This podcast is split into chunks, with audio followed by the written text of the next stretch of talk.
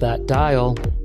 You are now listening to Allyship is a Verb, an LGBTQ plus educational podcast. I am your host, Chris Angel, and my pronouns are they, them. Hey, my name is Laura Graving, and my pronouns are she, her, hers. Laura and I met back in 2009 at the Campus Pride LGBTQ Summer Leadership Academy. Campus Pride is a national nonprofit organization based in North Carolina for student leaders and campus groups working to create a safer college environment for LGBTQ students. Laura's a small business owner with a big heart. Over the years, she's volunteered for many different causes, including some projects I've created. She's also goofy as heck as evidenced by her Instagram business page. There's some pretty clever and cute reels over there that might give you a laugh, especially if you're into things like crystals and tarot. I'd also like to recommend her services. I think she'll be embarrassed if she ever listens to this episode, but I wholeheartedly believe in her abilities. I've turned to her and her work over the years to amplify any of the work I've been doing, and I've felt a difference, be it interpreting bizarre dreams, clarifying messages from the universe, and when I needed a Reiki master. So if any of that stuff is stuff you're into, make sure to go to the podcast website and find her info on her episode page and go support her work. And now let's jump to the conversation. You identify as queer, a feminist, a small business owner, and a self healer. Can you share what those identities mean to you? Of course. So, queer for me is permission to question yourself, question your identity, permission to change and grow. It's very fluid.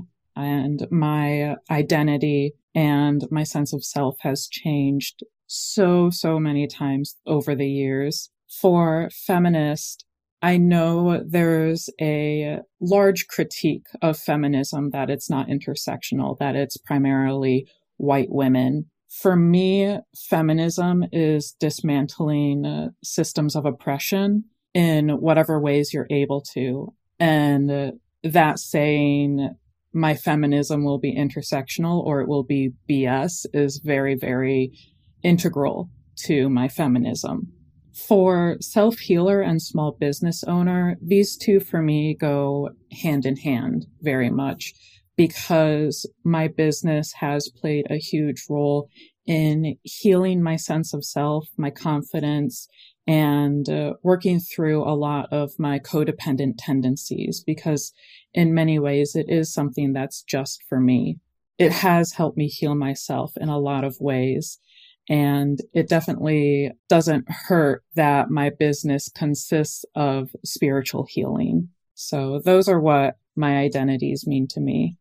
I've known you for over a decade, and something that's been exciting for me as your friend.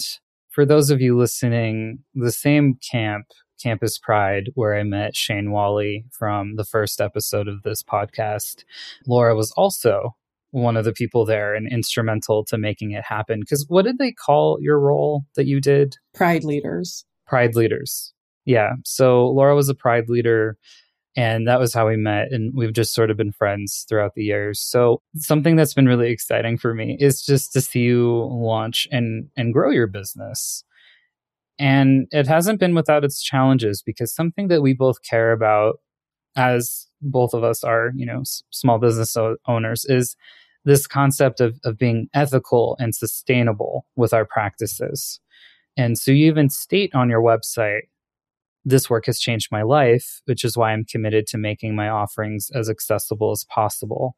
And your mission statement says to provide spiritual healing and guidance as a means of empowering those who are disheartened by life's obstacles, especially queer, BIPOC, and disabled communities. So I'm wondering, is this part of what it means for you to explore ethical and sustainable business practices? Absolutely. I think in the business world, it's very much about the bottom line, especially since, you know, we live in a capitalist society. And I don't want to get caught up in the money, at least overly caught up in the money, because if I do want to do this full time and have this be my primary form of income, it has to be about money to some extent, unfortunately. But I want it to be about the healing because I believe the world would be such a different place if these types of offerings were available and accessible to everyone, especially people who are affected by systems of oppression. Right. So marginalized communities. Is there anything else that you're hoping to roll out or, or do with your business to continue living this as one of your values? Yeah, I actually just launched a spiritual community. It's a membership that is $5 a month and it's a place to network, make friends, learn about other spiritual and healing practices that other people are practicing. So you can grow your own practice. You can grow your own healing journey. You also have access to content that is not available on my social media, such as a monthly reading where I draw a card for the energy that we're working with, what we need to let go of, what we need to call in, and where it's all taking us. You also get early access to any sort of reading that I might offer on my social media. All of that for just $5 a month. And if that's still a financial burden, then I am uh, willing to do sliding scale or bartering. I very much want these things to be accessible. That's really awesome. So, being a queer business owner, is that something that's important for you to share out or make known? And, you know, are there any inherent challenges or obstacles that you experience? Yeah. So, as you know, I spent most of my life in suburban, sometimes rural Ohio, and I recently moved to New York City last year. And for most of my time as a small business owner, I haven't really been very open about being a queer business owner. Part of it is because there wasn't a very large queer community in Ohio. And part of it was Ohio's a very conservative, conservative state. So it was safer and it was easier to not broadcast that. Now that I'm in New York City, which is a much more diverse and open place, I very much want to reconnect with the queer community. And I very much want to bring these offerings to the queer community because I have been without a sense of community for several years at this point. And part of it was that I needed time to heal, especially working through codependent tendencies. And part of it is that there wasn't much of a community. So now that I have the opportunity to connect with a queer community and now that I'm in a very different space than I was, I'm very eager to create a queer queer environment, queer community, a little queer spiritual family, if you will. I love that. You mentioned about so th- there's a small community that hopefully not super small, right? We want it to grow. So you mentioned about this community that you're starting and how you're going to be picking a card once a month, you know, based on the energy of, of the folks that are in that group with you and everything. And, you know, as I scroll through your Instagram account, you pick a different tarot card each week and then give folks prompts for journaling based on what you pick. And I don't know. I'm I'm already laughing about this. I've talked about it with a few people, but one thing I've I've noticed over the years is this trend of seeing folks in the LGBTQ plus community dive into practices like exploring astrology, tarot, and and the like. Certainly, dating profiles and social media bios can be super specific about someone's moon, their sun rising, all of this stuff I cannot speak to, and Laura can. Certainly, there are folks I would imagine who are like myself and maybe know I'm a Virgo, and sometimes I can laugh at Virgo memes, and that's it. That's where it stops. But I'm curious, why do you think so many folks in our community explore these kinds of practices? For me, there are two answers to this question. The first one is kind of the obvious go to answer, in that up until recently, astrology and tarot, etc., has been sort of a taboo topic. It's not very widely accepted because it's not science based. And there's something comforting about surrounding yourself with a fringe practice when your identity is typically on the fringe. Mm. I think that's part of it, but I also think that there is a much deeper answer to this question. And that's these types of practices provide us with a way of being seen that a lot of the important people in our lives cannot provide us with. Like the queer community sees a lot of rejection, especially from family members who might be more conservative. And to be seen, to look at your birth chart and be told, oh, you might behave this way because of this certain placement, or you may be feeling this way because of this transit right now. It's very validating. It's a way for us to feel like we're not alone and that we're not crazy for being who we are, you know, because when, when people tell us, especially I see this a lot with my NB friends, there is a little discourse here I'd like to highlight and also to help explain what my friend just said. NB or NB, and yes, there's a difference, are abbreviations of non binary. It used to be shortened to the letters NB, but that was already a shorthand for non black. I was pretty surprised that the writers left it in for season three of Sex Education on Netflix, if you're a fan of that show. Cal is awesome. Though there isn't some mass queer and transform we all use to debate these topics, so sometimes the information isn't accessible, and we may disagree. So, folks came up with enby, spelled E N B Y. However, there's some debate on if this is infantilizing our community. Some people claim it and use it, and some don't. So, if you're a person who does not claim the identity of non binary, I'd encourage you to simply say non binary just to be safe. I'm saying all of this to help give some context about how things can shift rather quickly in our community and provide yet another example of how we don't always agree on language or changes. And lastly, my friend didn't do anything wrong here. I just thought it would be neat to give y'all a little sneak peek behind the curtains and let you know about something that's currently impacting our community. So, back to the conversation.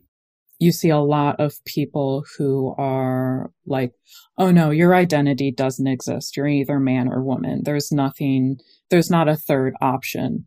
And to have a practice that sees you and says, yes, you are who you are, that is very healing. I know that there can be decks that are queer and, and trans inclusive. Those can be a little harder to find sometimes, or they might be more money because, you know, smaller businesses are trying to crank that out. And so they don't have access to some of the deeper discounts other places might get for sheer quantity amounts and, and stuff like that. So I don't know. I guess do you have like suggestions around how people, especially from the queer community, you know, the queer and trans community, that they can find people either to follow, you know, for either looking for their horoscopes or looking for tarot decks or, or any of the like. Do you have like tips or suggestions around that? My first tarot deck, the Dark Exact, there's definitely masculine and feminine qualities in it, you know, the traditional empress and emperor. But the guidebook to this tarot deck is very gender nonconforming. It talks about how we all have masculine and feminine qualities, and it talks about queering the tarot a little bit. I, I highly recommend The Dark Exact. Coleman Stevenson is fantastic, creator of The Dark Exact. She knows her stuff so well and she has a bunch of other projects going on. So I highly recommend her deck and checking her out. Marcella Kroll is a really fantastic reader who you can find on Instagram. I highly recommend her as well. She has created her own tarot deck as well as her own oracle deck.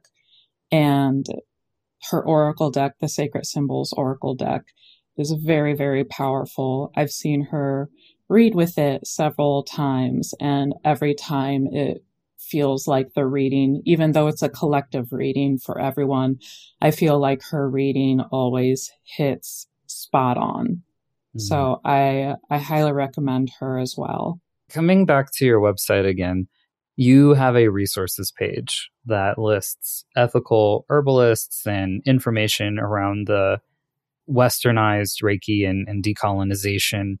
I also remember we briefly talked about white sage as an example, you know, in our in our friendship semi recently, and the impact that especially white people can have on the availability of it because it's become so popular as a practice over the years. I know lots of my queer and trans friends use this to cleanse a space.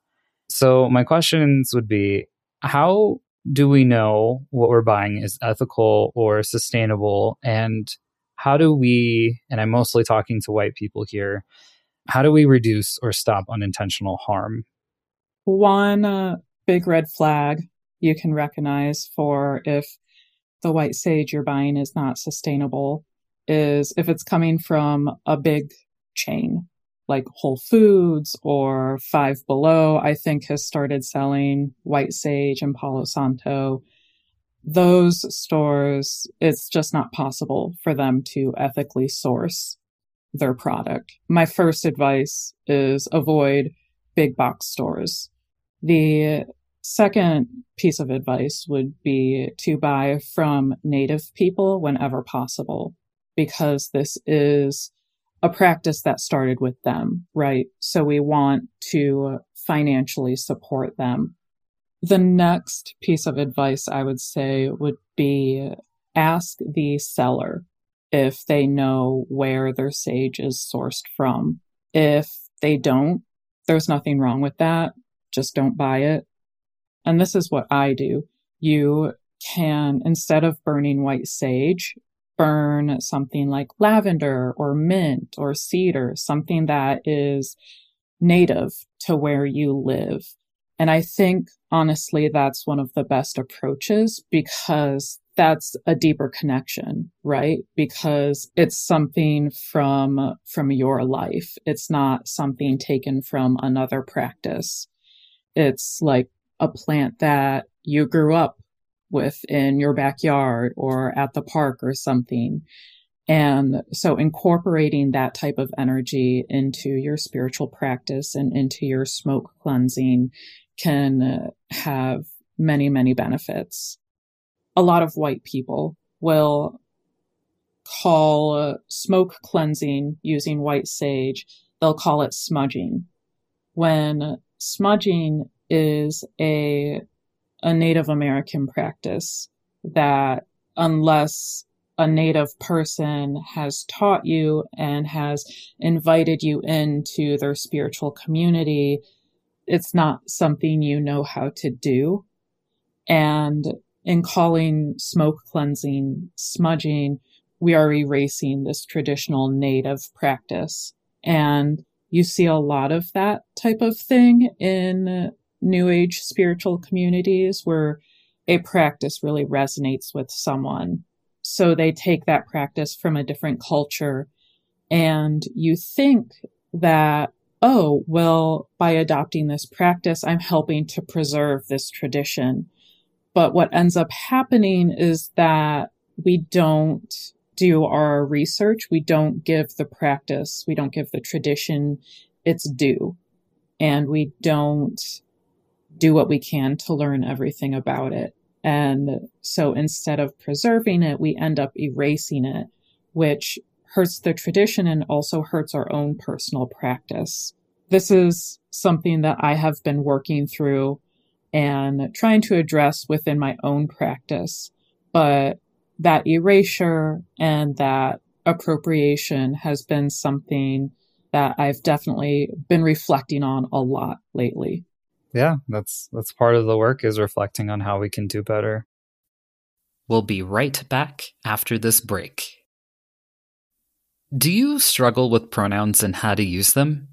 Did someone recently come out to you with a new to you pronoun set and you have no idea how to practice? Maybe you just aren't sure what to do if you misgender someone. You can take my online pronouns course. Self paced and pay what you can, it's been helpful for folks wanting to do better. Read the reviews for yourself. You can find it at lgbtq.school. Thank you for listening. And now back to the learning. Part of allyship is recognizing that we make mistakes, which can be quite humbling. Is there a time you wished you had done a better job of practicing allyship? And what do you do differently now?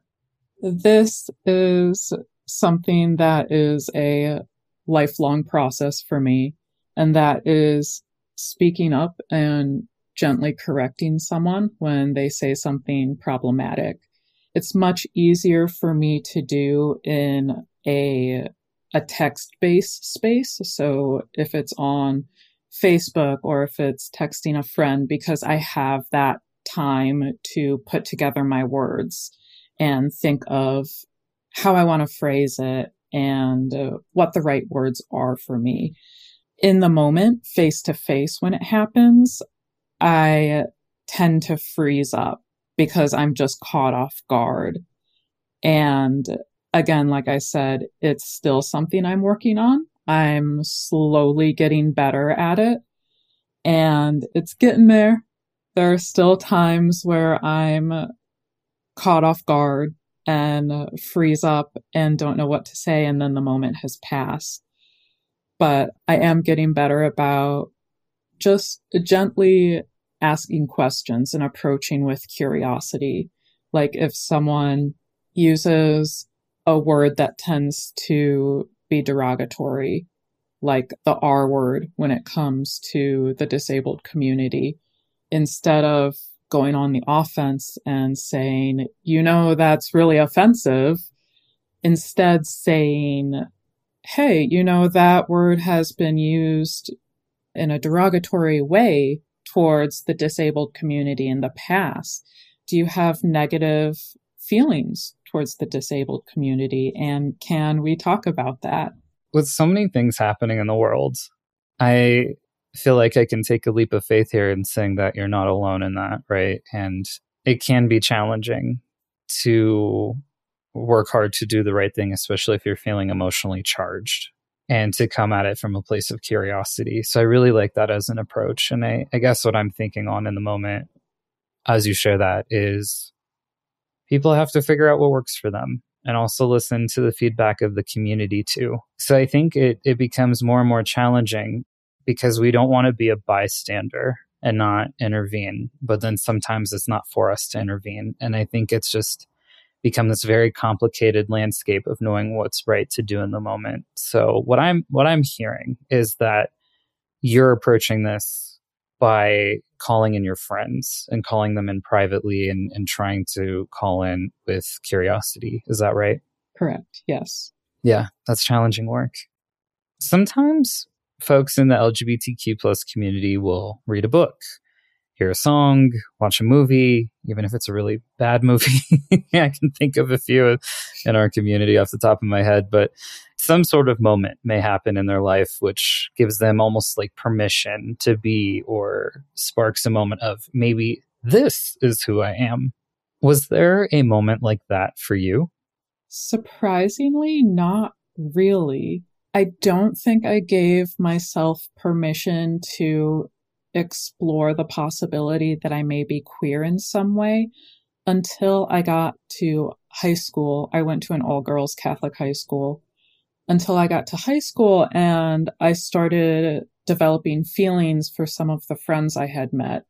And that was when I couldn't really ignore it because the feelings were like, Hey, hey, pay attention to me.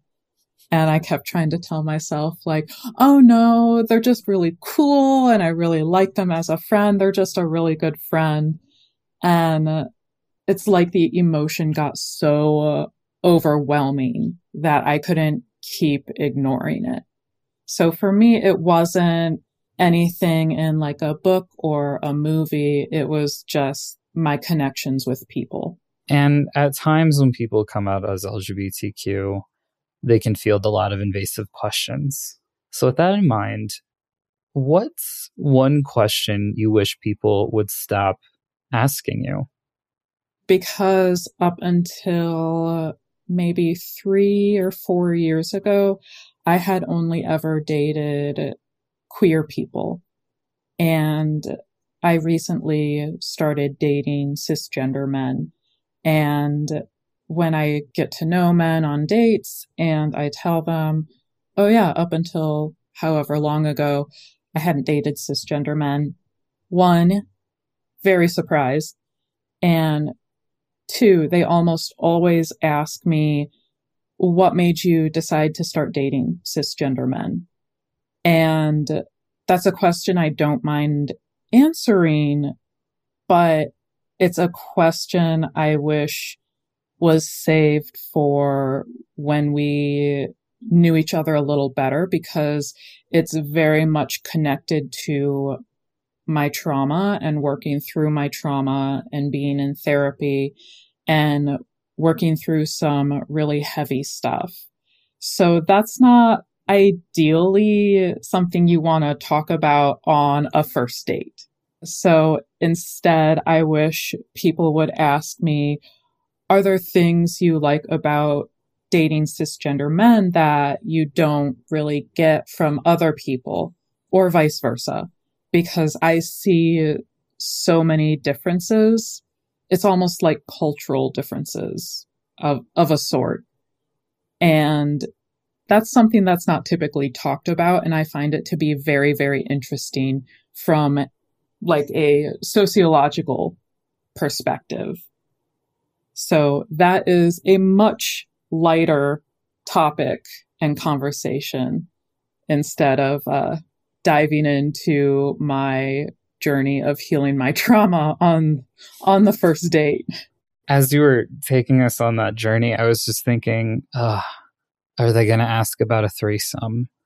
That's that's where I thought you were going to take this. H- has that come up as a question? Oh, that specific question, no. Oof. But okay, some humanity restored. right? But there have been guys who and usually I I cut them off when this happened.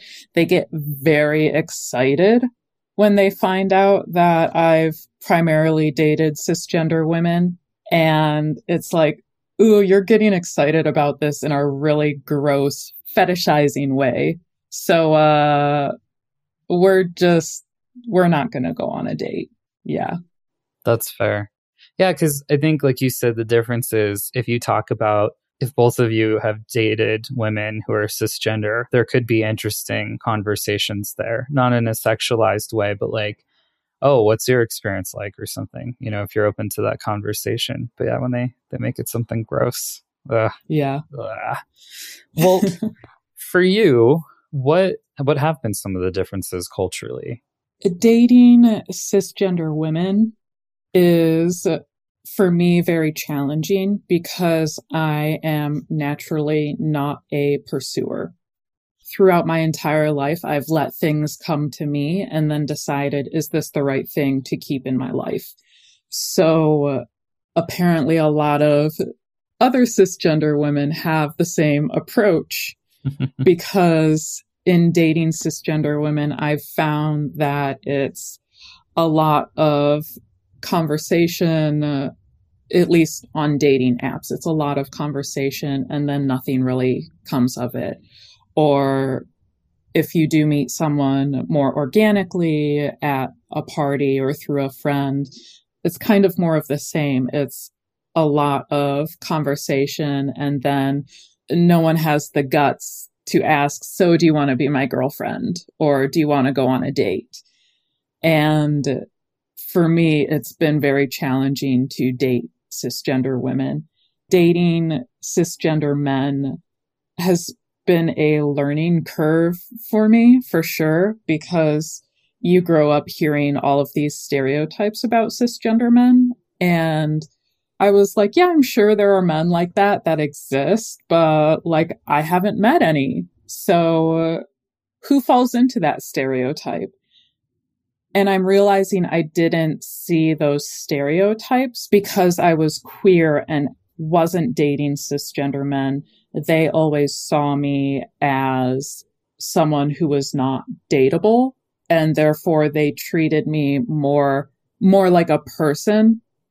Again, now we're getting, we're getting into internalized sexism and all of that fun stuff these stereotypes do kind of apply because now they see me as someone who's dateable, someone who's a romantic interest. And so they're treating me the way the patriarchy has taught them to treat me. That took me a while to understand because I very much approach cisgender men the way I approach anyone, which is giving them the benefit of the doubt roles. I've always been very resistant to gender roles. It's been wild. I'll say that much. Absolutely. And and like you said, you know, there there can be some stereotypes and you know what it's coming back to is is like your experience. And so, you know, sharing your experience with what dating has been like. It is funny. I mean, it can be confusing for folks who are newly part of the community because maybe they're questioning or just have newly invited folks in and they're saying hey i'm lgbtq plus like some somewhere in there right? It can be interesting because you don't want to ask folks well who's the man in the relationship? right? And that's what people might be thinking when you're saying stuff like the person who's like pursuing or initiating like hey let's date I like to think it's like, hey, you're cute, let's date. Like, I don't know. There's like a movie playing in my head or something. I don't know. But uh, so if I go back to your definition of queer, when you said that what that means to you early on in this episode, there can be this duality of how exciting I get to define my relationships, I get to define myself. And it can also be overwhelming because oh my gosh, I have to define myself, or I feel like I have to define myself. I feel like I have to define my relationships. Do you feel like with the people that you have been able to date, especially folks in the queer community, were you able to find some sort of balance and not feel like you have to subscribe to rigid gender roles that we've been taught? Or what what is what was that journey like for you? In my queer relationships i've never felt any sort of pressure to fit one role versus another. In my straight appearing relationships, I don't know. I still felt very much myself, but there was also more like traditional gender norms at play in that I was allowing myself to be pursued instead of uncomfortably trying to pursue. And I realized that's something that like that's what I'm comfortable with. That's what I desire in a relationship. And it's allowed me to sort of embrace the more gender conforming part of myself. Because again, being queer means allowing yourself to to question who you are and allowing yourself to change and embracing the part of myself that enjoys being pursued and is comfortable, more comfortable being pursued than being the pursuer, I was very resistant to that for most of my life. And it's within the last few years that I've become more comfortable with that. It's been a very, very interesting journey. That's for sure. Sounds like it. Can you share about one time you felt truly supported by someone and what they did to show up for you? Yeah. So I used to, my degree is in music, and I used to study jazz flute at an independent studio. And there was one day I was talking with the instructor, and telling him, you know, well, there's sexism in jazz. And he was very defensive and he's like, jazz isn't sexist. What are you talking about? And I was trying to explain to him about these structures and this system and internalized or systematic sexism. And he was very defensive and very resistant to it. And it kind of left me feeling like I was wrong, like I was crazy, or I didn't know what I was talking about. And especially since I was the only woman in the, the studio at the time.